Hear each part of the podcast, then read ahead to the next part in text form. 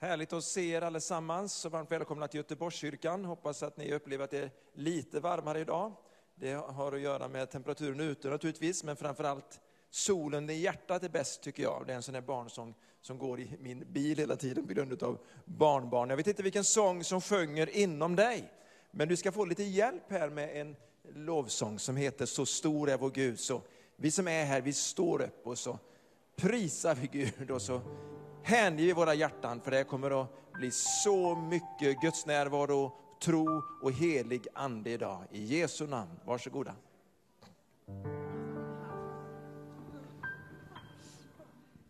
Vår konungs majestät klädd i här jorden glädja sig, jorden glädja sig. I ljus han sveper sig. Och mörkret gömmer sig. Och skälver för hans röst, skälver för hans röst. Så stor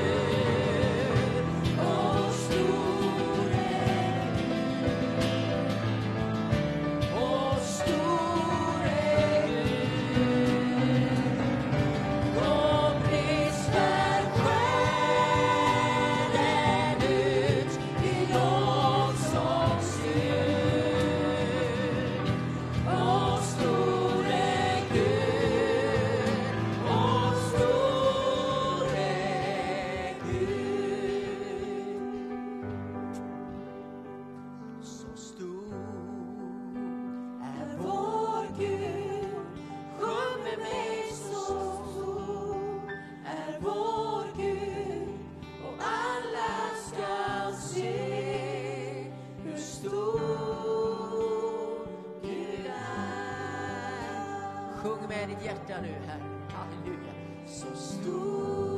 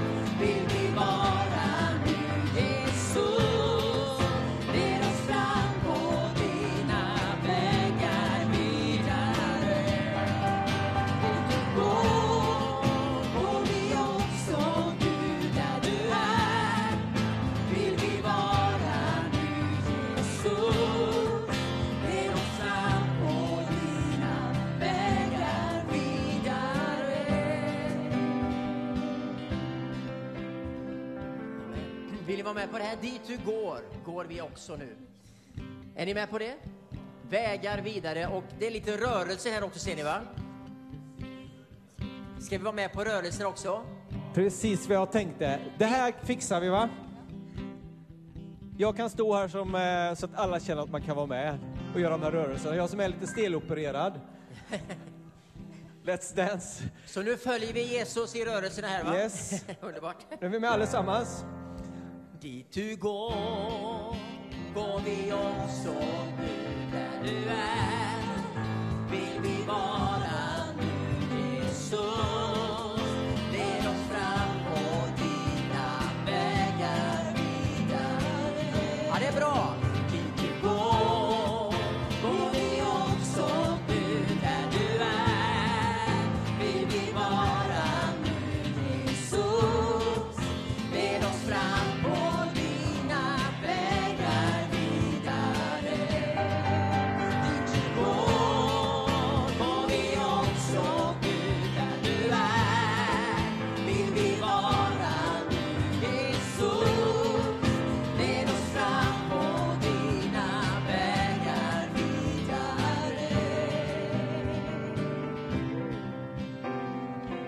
gjort hörni!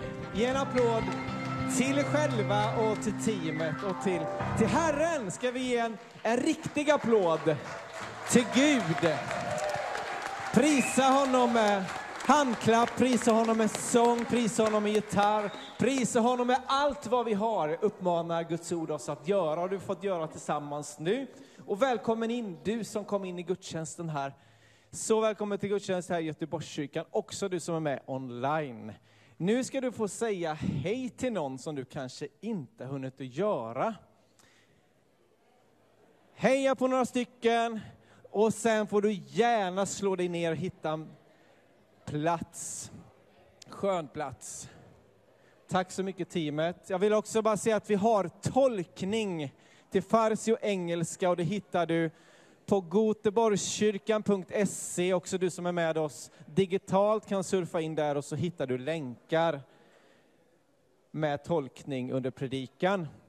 Behöver du också hjälp med utrustning så hittar du det här vid entrén.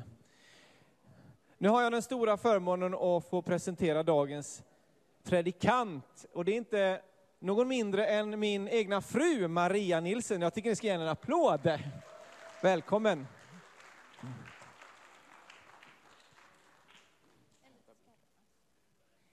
Tack så mycket. Vad härligt att vara här. Det är alltid roligt att predika och det är alltid lika pirrigt.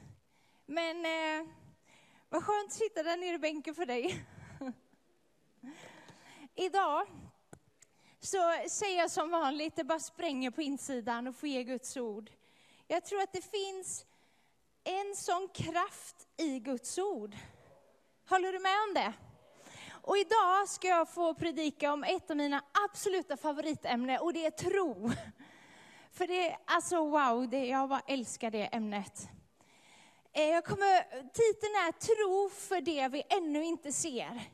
Hur många är det här som har bett för någonting, som ber för någonting som du ännu inte har fått se? Wow, jag hoppas att det här får vara en uppmuntran till dig. Och du som inte riktigt vet vad du ska be för, jag hoppas att det här får väcka en längtan att bara börja be och sträcka sig så mycket längre än du kanske trott att du har kunnat göra förut. Så låt oss komma igång med en gång. Tro har ju liksom flera egenskaper. Så vad är tro egentligen? Ja, först och främst så skulle jag vilja säga att tro är som ett förhållningssätt inför Gud. Det är liksom ett sätt att relatera till Gud och förhålla sig till honom, vem han är, vad han betyder för dig. För den som tror att Gud kan göra någonting har ju på något sätt accepterat att Gud ska leda. Så att förhålla sig till tro är ju också att ge hjärtats tillit. Att tro är att sätta sin tillit till att Gud som är mycket större än oss har förmåga att göra det som vi sträcker oss efter, som inte vi klarar av i vår egen förmåga. Och tron, avgör också, den får människor att avgöra hur vi ska leva våra liv. Vi tänker inte alltid på det. Men tron, hur mycket, nu vill jag inte liksom gradera tron, för, för Bibeln säger att om du tror som ett litet, litet senapskorn så kan du förflytta berg. Så därför så krävs det inte mycket tro för att åstadkomma mycket. Och när jag tänker på det så tänker jag på mig själv så här, okej okay, vad har jag åstadkommit? åstadkommit? Men vilken tur att det inte hänger på oss, utan att tron kommer från Gud. Och om vi inte har tro så säger Bibeln att, att någon person sa hjälp med en otro. Så då kan vi börja be att vi ska få tro. Visst är det bra? Det finns liksom inga kryphål. Så Bibeln och Gud vill uppmuntra dig att tro. Tro är ju liksom någonting som sträcker sig så mycket beyond, alltså bortom det vi själva är och förmår. Så om tron då avgör hur, hur vi liv, lever våra liv, så avgör också tron hur vi förhåller oss till den kallelse som Gud har gett oss. Om vi tror att Gud har lagt sin lag i våra hjärtan, sin vilja i våra liv. Det står att Gud verkar i vår vilja och gärning. Det betyder att när vi söker kallelsen, så låt det få bli tydligt, be att Gud ska verka i din vilja. För många gånger, så det som är kallelsen, jag säger inte hundra procent, men många gånger så börjar Gud att lägga en längtan. Du kanske sitter här idag, jag vet inte vad min kallelse är. Jag vet inte vad min specifika dröm är. Många gånger så startar det med att Gud lägger en längtan i våra hjärtan. Och det gör han också, skulle jag kunna få lite vatten? Och det gör också att den här längtan, när den kopplar med tro, så kan det bli riktigt starkt. För tron, eh, om vi bara går och längtar efter saker, men inte tror att det är möjligt, då kommer vi ingenstans heller. Men om längtan får gå över i tro, Alltså från, vi brukar säga den längsta halvmeter från hjärnan, att vi bara tänker att jag vill göra det här och det här och det här men inte liksom tro på att det är möjligt, då stannar det vid att vara en längtan. Men om det får sjunka ner i hjärtat, till hjärtat och få bli omvandlas till en tro, då kommer vi få se en frukt och resultat. Visst är det coolt? Alltså tänk att Gud, Gud vill ge frukt i ditt liv. Alltså han vill ge resultat av att du tror på honom. Ett resultat är att människor omkring dig Eh, blir frälsta och tar emot Jesus. Ett annat resultat är att det, liksom, det bara strålar omkring dig. Ett annat resultat är att du bara längtar efter mer och mer av Gud. Låt det inte stanna vid att vi bara är kristna och bromsar och parkerar. Jag avskyr parkeringar, jag vill vara på väg. Det var någon som frågade mig, ligger du i högerfilen eller vänsterfilen? Jag vet inte ens om jag vågar svara på det. Därför så kör oftast min man nu för tiden. Så det ska gå bra till. Tron är också en reaktion på att man har fått en uppenbarelse om vem Gud är och vad han vill göra. Och hur vi kan leva på honom. Alltså om vi får tro, och liksom när någonting händer, när jag får tro för någonting, då vill jag ju agera på det. Jag vill inte bara säga, woho, yes, jag tror för det här och det här, och så gör jag inte av det någonting. Om jag får tro för barnen, då börjar jag be för barnen. Då börjar jag liksom eh, eh, tjata här framifrån att vi behöver fler ledare. Om jag tror att ungdomsarbetet ska växa, då börjar jag tjata om det. Så öronen kanske tröttnar hos er. Men tjata ut människor med din tro då. Låt Gud få veta din hunger och längtan. Du får väl vara lite jobbig då som jag är. När jag vill se någonting, så ger jag mig inte. Det är jättejobbigt att vara gift för mig ibland. Ofta kanske, jag hoppas det är bra för det mesta. Det är välsignat säger han, tack så mycket. Han är partisk. Att tro att Gud hela tiden vill göra någonting som är mycket större än det vi förmår. Och liksom, eh, eh, våran dröm är för liten för vad Gud vill göra. Men om vi tar våran dröm, våran längtan, våran tro och planterar det i Guds vilja så kommer det gå så mycket längre än det vi någonsin kan drömma om. Tror du på det här? Kan ni inte bara säga yes? Amen! Kan vi liksom bara få igång lite här? Jag känner mig lite ensam sprallig här på scenen nu. Jag tycker det är så härligt att få lite eh, aktiv respons. Frukten av tro är ju lydnad. Det finns en frukt i våra liv som visar om vi tar tron på allvar. Och det är lydnad. Att vi lyder. Vi sjöng precis här, vägar vidare. Dit du går, dit vill jag gå. Dit du sänder mig, dit vill jag gå. Och, och det är väldigt, väldigt starkt. Ibland så känner jag, ni vet ni som känner mig, vet att jag, jag älskar att göra grejer. Jag älskar och starta nya grejer. Min man är fantastisk på att avsluta mina projekt. Jag tror att det var därför Gud fixade ihop oss. Jag startar grejer och han avslutar dem. Och det brukar bli bäst när han avslutar dem också. För jag drar igång ett virrvarr. Nu tycker jag att vi ska måla om hemma. Nu tycker jag att vi ska göra det här och det här. Och då är det fantastiskt att ha en partner som avslutar saker och knyter ihop säcken. Så om Gud vill att du ska starta saker. Jag menar inte bara att du ska starta projekt överallt nu så att vi får ett kaos i församlingen. Men, ja, hellre ett kaos och vi gör någonting. Än att vi bara sitter och ber och väntar. För det är så otroligt mycket lättare att styra en bil som rullar än en som står still. Hur ska vi liksom kunna sitta på parkeringen och svänga om bilen står still? Eller hur? Hur ska en segelbåt kunna svänga ur hamnen om den inte har lite fart? Alltså, är ni med? Håller ni med om det här? Är jag jobbig eller? Okej, tack. Tro avgör din och min evighet.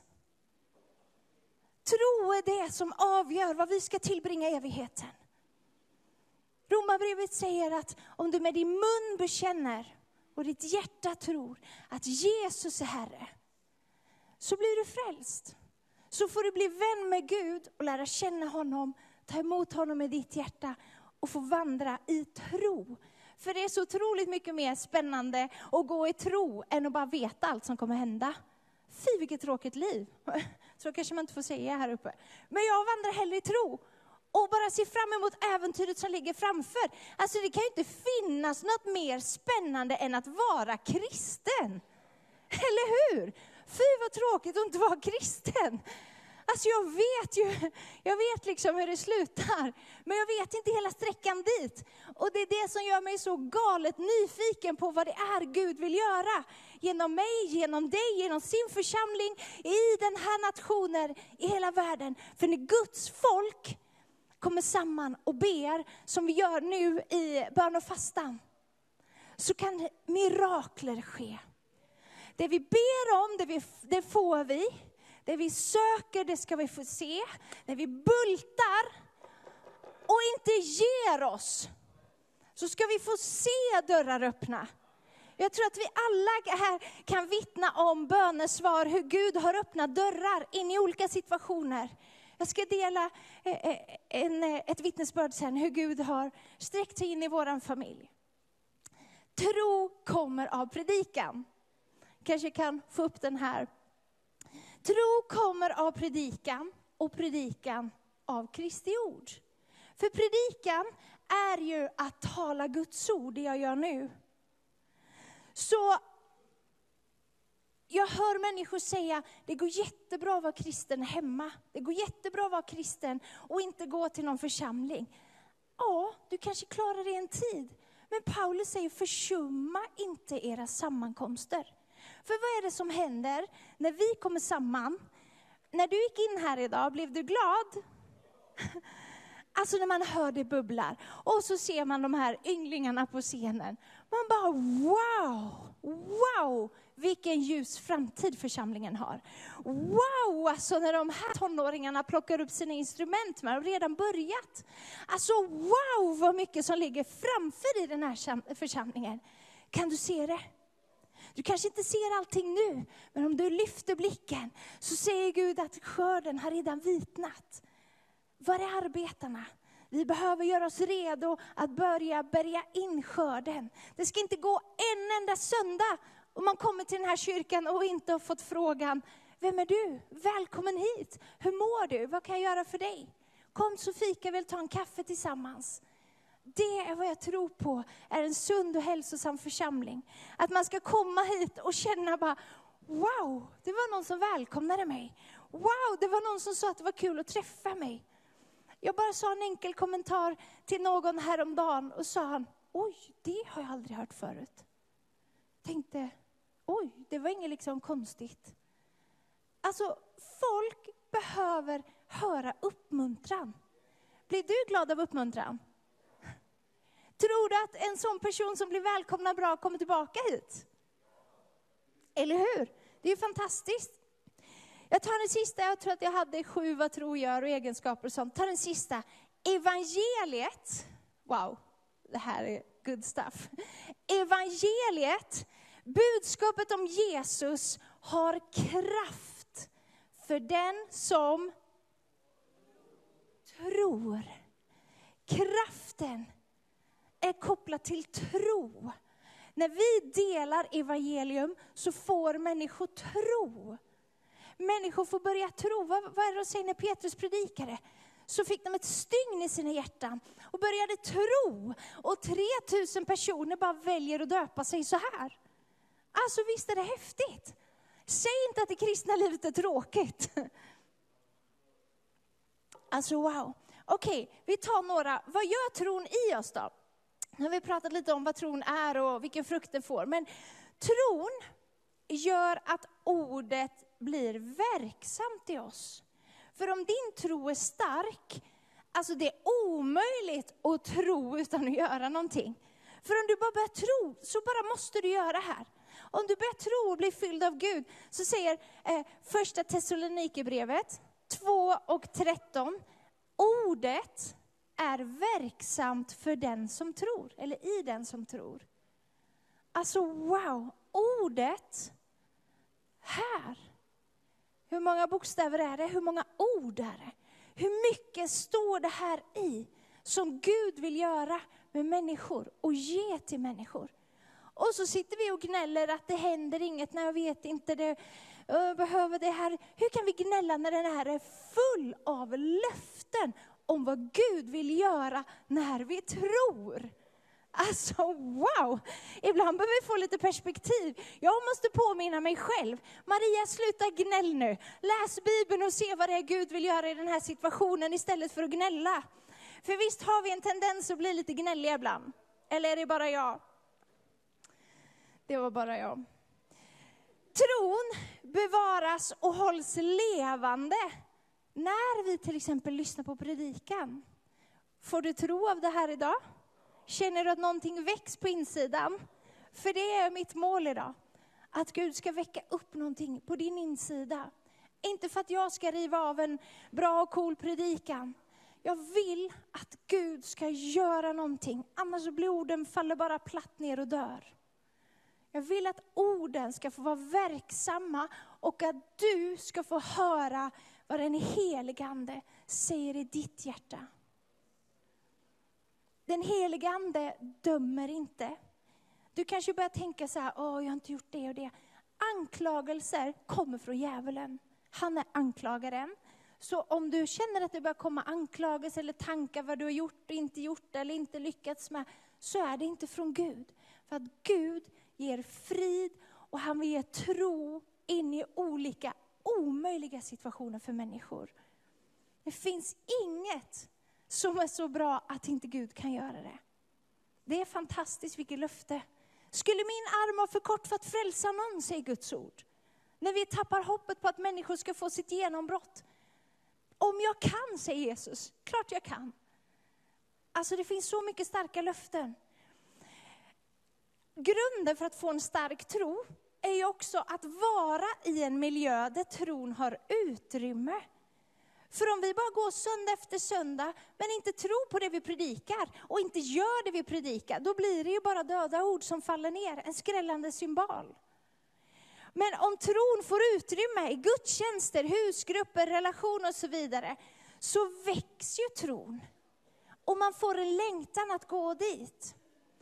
Det är en av största fällorna med lov, det är att om man inte fortsätter hålla tron vid liv, så avtrubbas längtan att vilja gå tillbaka till husgrupp, att vilja gå tillbaka till kyrkan och åh, vad fienden, djävulen, glädjer sig. För det är exakt det han vill. Att känslan ska börja avtrubbas. Nej, jag orkar inte. Ah, jag vet inte om någon kommer prata med mig idag. Ah, jag vet inte. Och så vill han hålla dig tillbaka från att komma till en plats där Guds kraft bor och är. Såklart att man kan möta Gud hemma, men det är mycket, mycket svårare att bara ha en privat tro hemma. Det är därför Paulus också säger, överge inte era sammankomster. För när man kommer samman så uppmuntrar man varandra. Man ger också andra människor utrymme att flöda i sin gåva. Om någon har gåvan att uppmuntra, om någon har gåvan att profetera, vem ska göra det om du sitter hemma?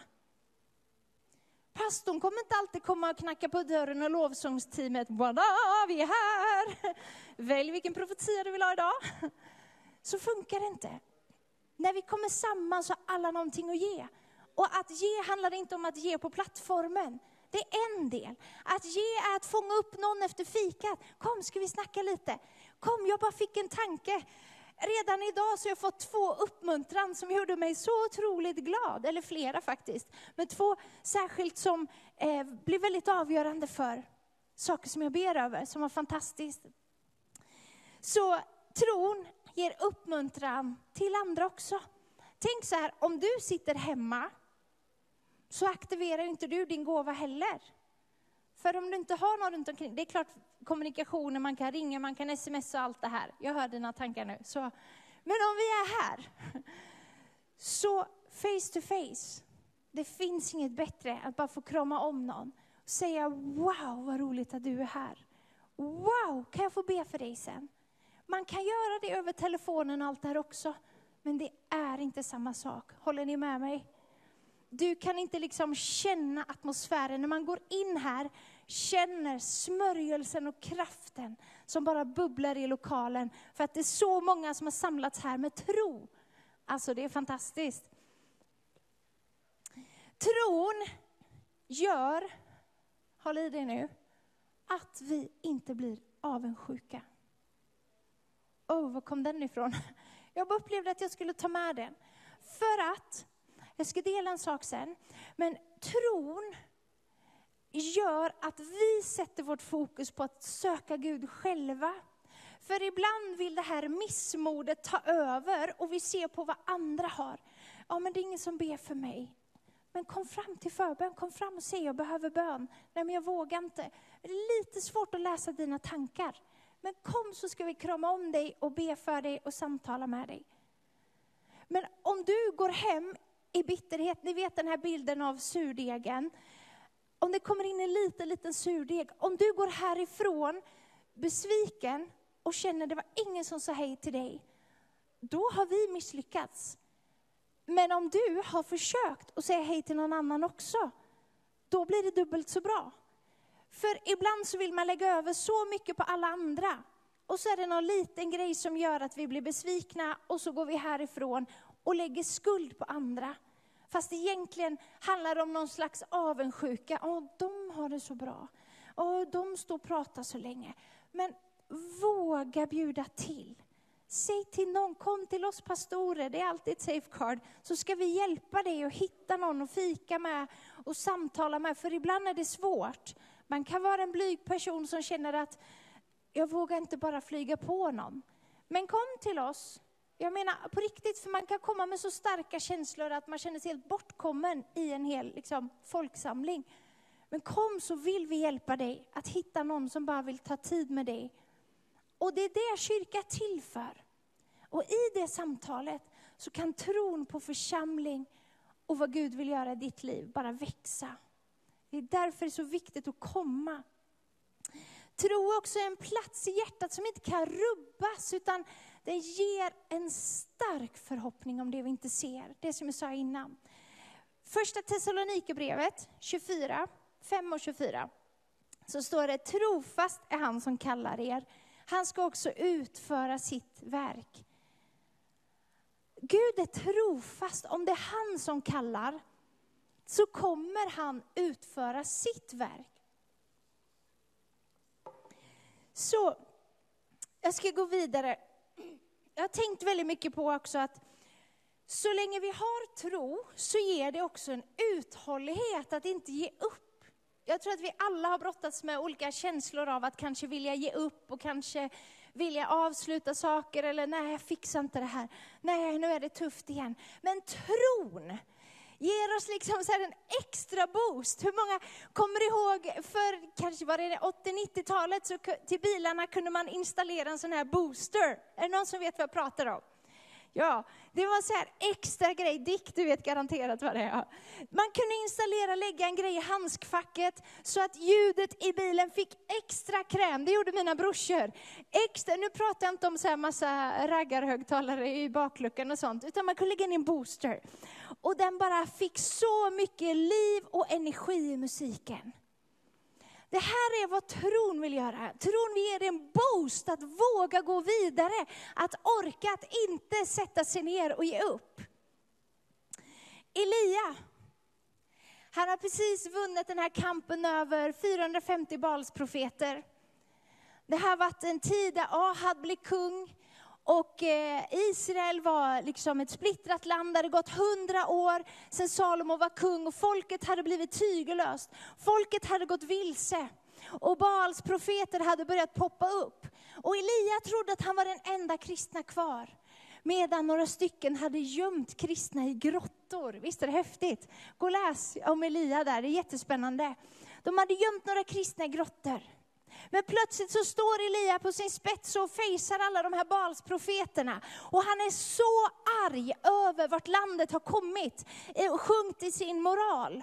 Och tillbedjan som har tagits bort från Gud och gått till Balprofeter istället. Så han bygger ett altare, han utmanar själv 450 Balsprofeter. Han säger, ni ska få eld på den här och jag ska få eld på mitt altare. Och så bygger han upp ett altare och han häller många, många krukor vatten. Först fyra, sen öser han på ännu mer krukor vatten. Han bygger ett dike runt och häller i massa vatten. Och så åkallar han Gud. Alltså wow, det här är så starkt. Han ropar på Gud. Gud, du som är mäktig. Och Gud kommer med sin eld, bara boom, slår ner och bränner bort hela altaret, slår ut all vätska, allting. Folket häpnar och faller ner på sina ansikten och tillber Gud. En mans tro. Det som händer är att det är torka i hela landet och folket klagar och, och Elia går och pratar med Ahab. Och han säger till honom också att, eh, nu ska vi se. Han säger till eh, Ahab att, han, att det här med hela altaret och allting, och när det har hänt, så får Ahab se vad som händer. Och han går och dricker i bäcken och lite olika grejer. Och Elia går upp på berget för att be. Och så säger han till sin tjänare, gå dit. Vi kan ta och läsa det här i första kungabok, eh, kungaboken 18. Se.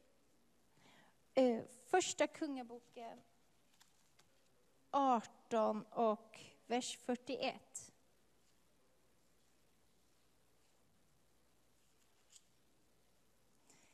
Det är så otroligt spännande det här. Eh, vi kan ta vers 41 ja. Elia sa till Ahab, bege dig upp och ät och drick. Lyssna nu. För jag hör bruset av regn. Det har alltså inte regnat på så länge. Men i sin ande så hör han bruset av regn. Han säger, bege dig upp och ät och drick. Och Ahab begav sig upp för att äta och dricka, men Elia steg upp på Karmels topp och böjde sig ner mot marken, mot ansiktet, mellan knäna. Han böjde sig inför Gud. Och så säger han till sin tjänare, gå upp och se ut mot havet. Han gick då upp och såg ut mot havet. Men han sa, jag ser ingenting. Men han säger igen, sju gånger sa han till sin tjänare, gå upp och se vad du ser. Ja, men jag ser inget. Men när han kom sjunde gången så sa han, se ett litet moln som en mans hand stiger upp ur havet. Då sa han, gå och säg till Ahab, spänn för och far ner så att regnet inte håller dig kvar. I ett, i ett nu så blev himlen mörk av moln och storm och en kraft, ett kraftigt regn föll. Och Ahab steg upp i sin vagn och for till eh, Israel.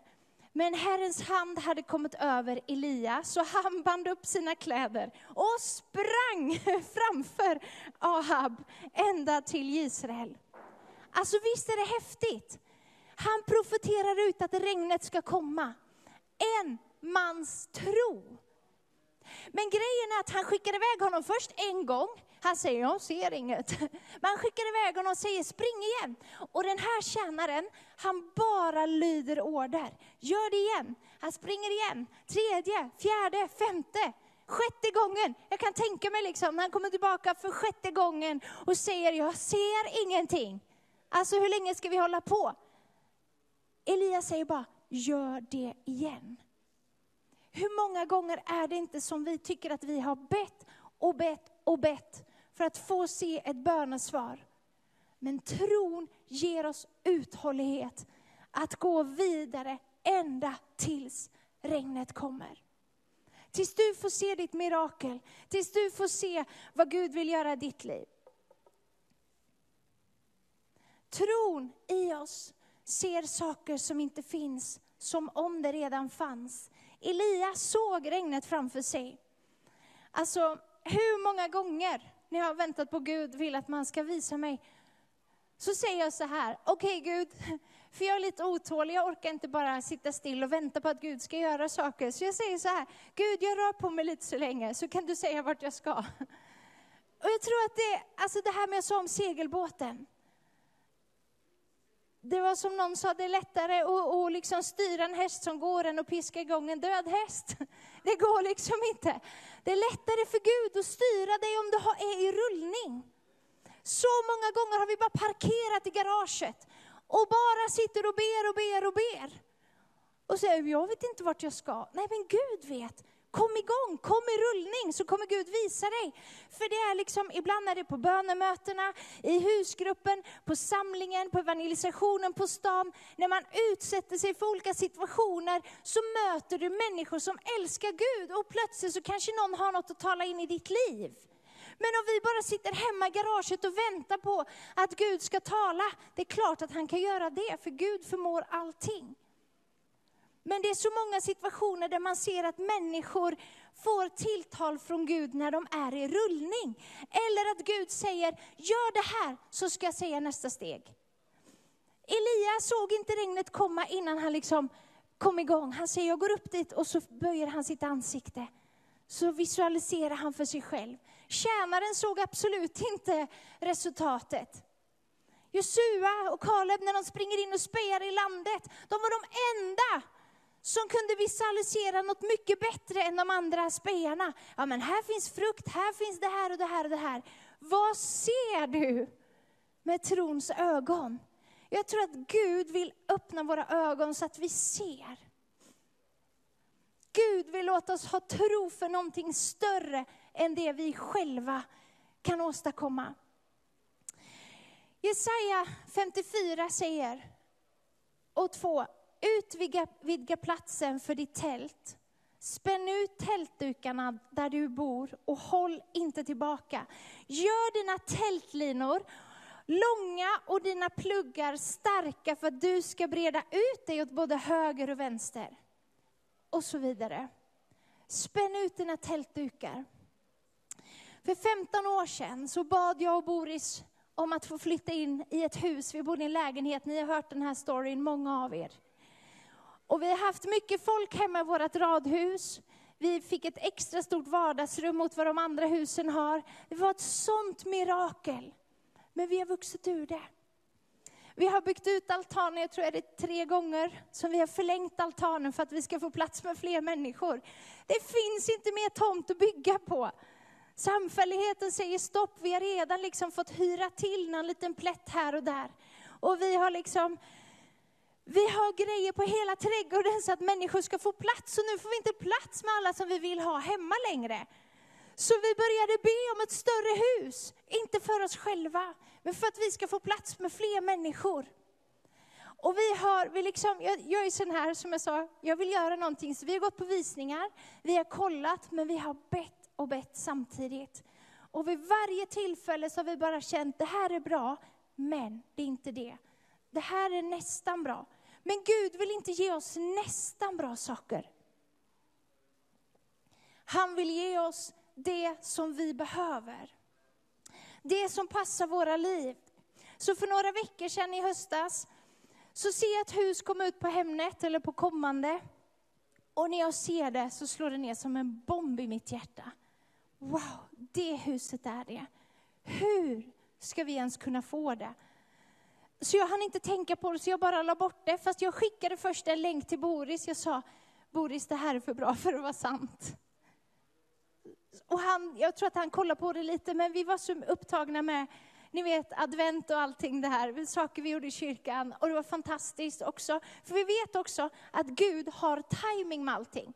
Vi behöver inte oroa oss, för om vi tjänar Gud, så vet vi att Gud låter sin vilja ske.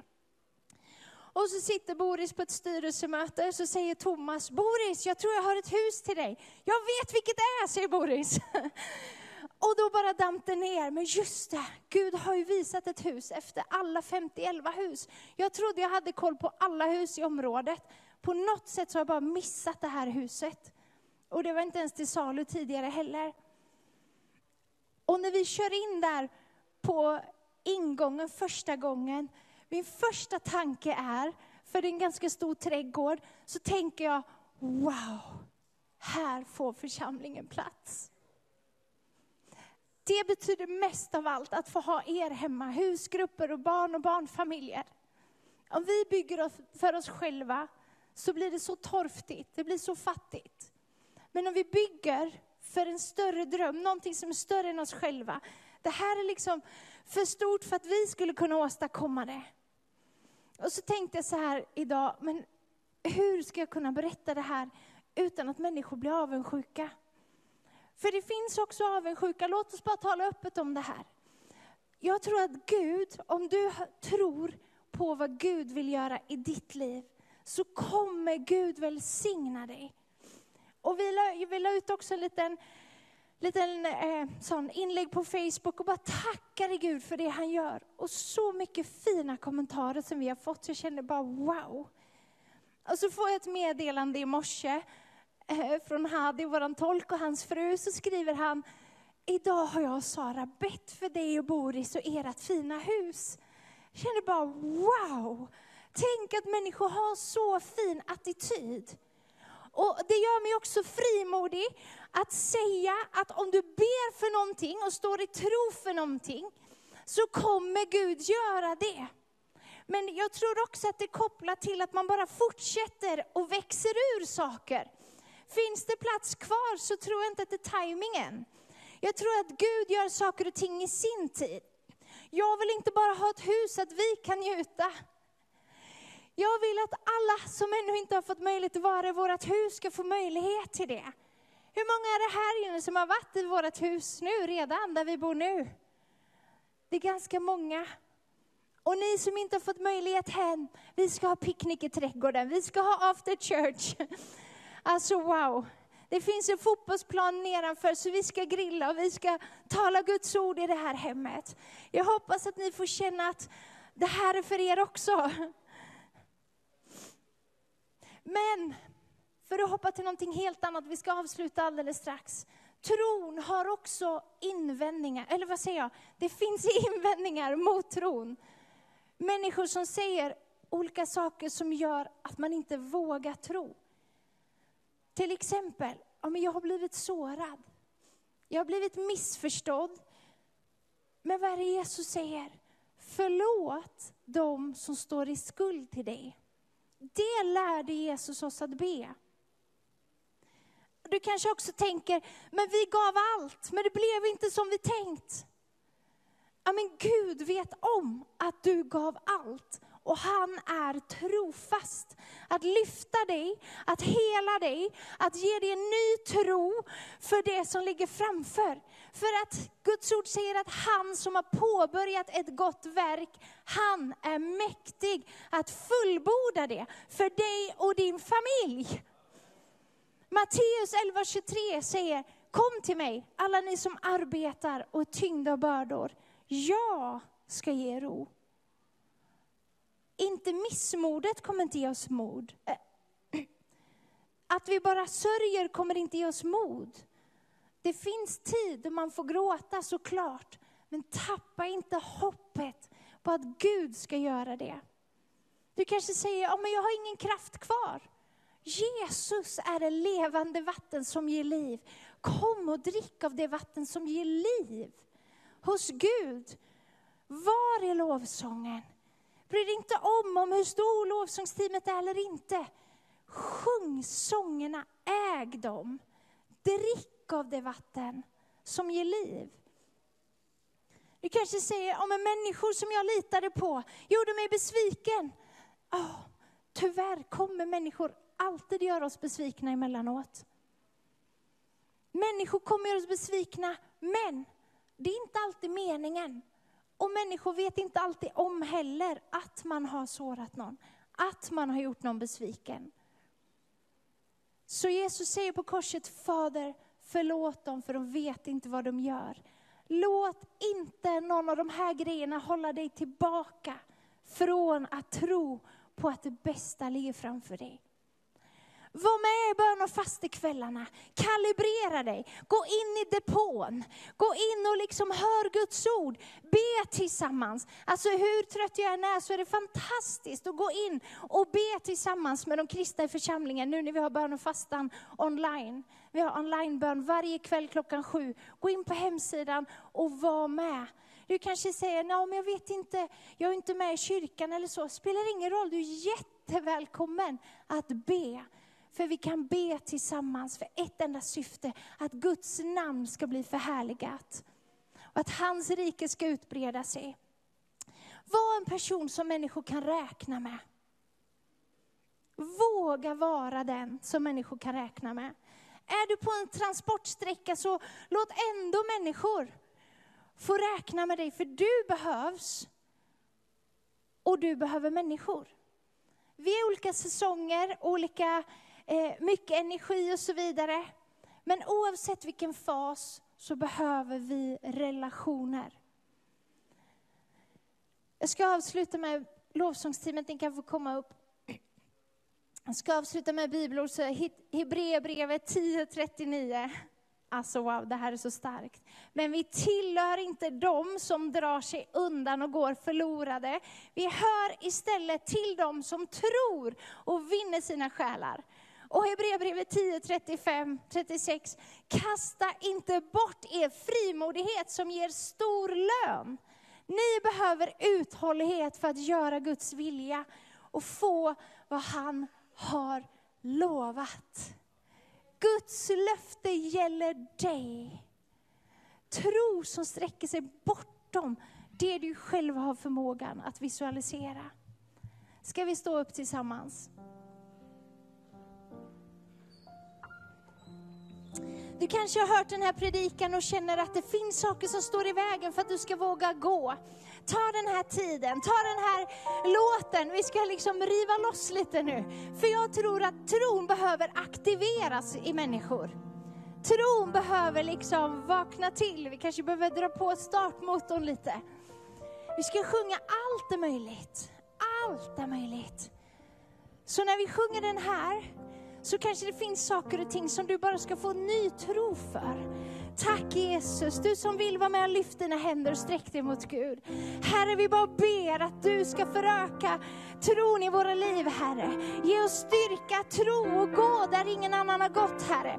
Ge oss tro att våga ta nästa steg fast vi är rädda, Herre.